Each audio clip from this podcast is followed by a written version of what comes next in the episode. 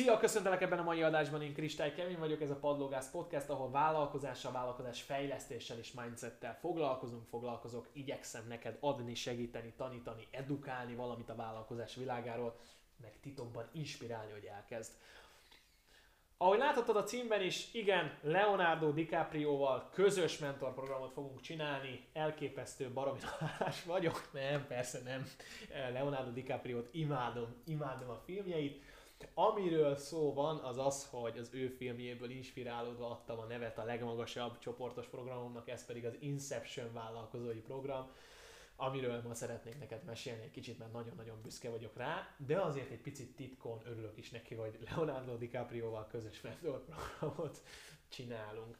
Az Inception kinek, kinek tartom az Inception, kinek szól, és, és miben segítek ott, igazából ezek azok a kérdések, amiket ma szeretnék neked ebben a podcastben megválaszolni mert, mert nagyon szeretnélek inspirálni arra, hogy elindulj és egyszer ebben együtt dolgozzunk, és arra, arra célozzuk, és arra menjünk a vállalkozásoddal, hogy katát tudj maxolni. Mert hogy akik itt most résztvevők jelenleg, hatan, ők most olyan vállalkozók, olyan fiatalok, akik 2021-ben ebben az évben mindenképpen katát szeretnének maxolni, ehhez fogunk, ezen fogunk dolgozni, és az én tudásomat, az én energiámat igyekszem nekik 5 hónapon keresztül folyamatosan átadni.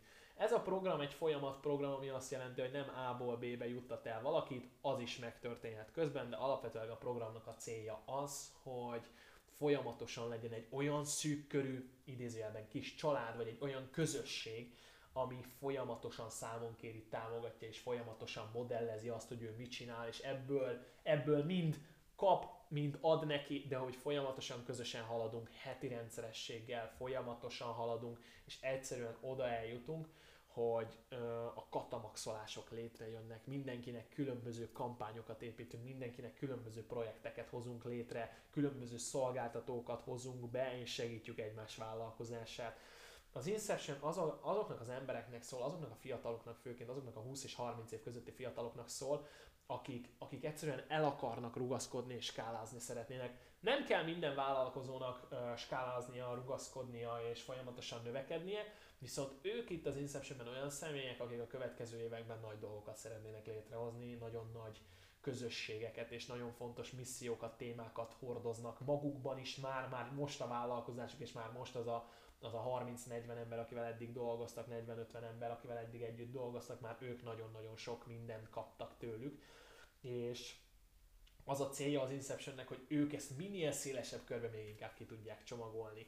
Ez a kör egyáltalán nem a kényelemről és a pityi-putyiról szól, ami, ami alatt azt értem, hogy, hogy hát csinálgassunk valamit. Itt kőkemény, folyamatos, intenzív elrugaszkodás és fejlődés van, ami alatt azt értem, hogy én nekik folyamatosan különböző új témákat. Az elmúlt két évben, az elmúlt két évenben azért elég sok mentorral, elég sok tanítóval, elég sok segítővel találkoztam, a vállalkozástól kezdve, a vállalkozás fejlesztéstől kezdve a mindseten át, a szexuális energián, szexuális tudatosságon keresztül rengeteg olyan témát osztok itt meg velük, és osztok meg nekik, ami, ami elég komolyan emeli a tudatossági szintüket pénzügyileg, üzletileg, emberileg, ember ismeretben, és folyamatosan tudnak kivenni. Én is nagyon sokat inspirálódok és kapok ettől a körtől, mert ez egy olyan kör, ahol olyan emberek vannak, akik, akik tényleg komolyan gondolkodnak az álmukról, és tényleg komolyan hajlandók tenni érte.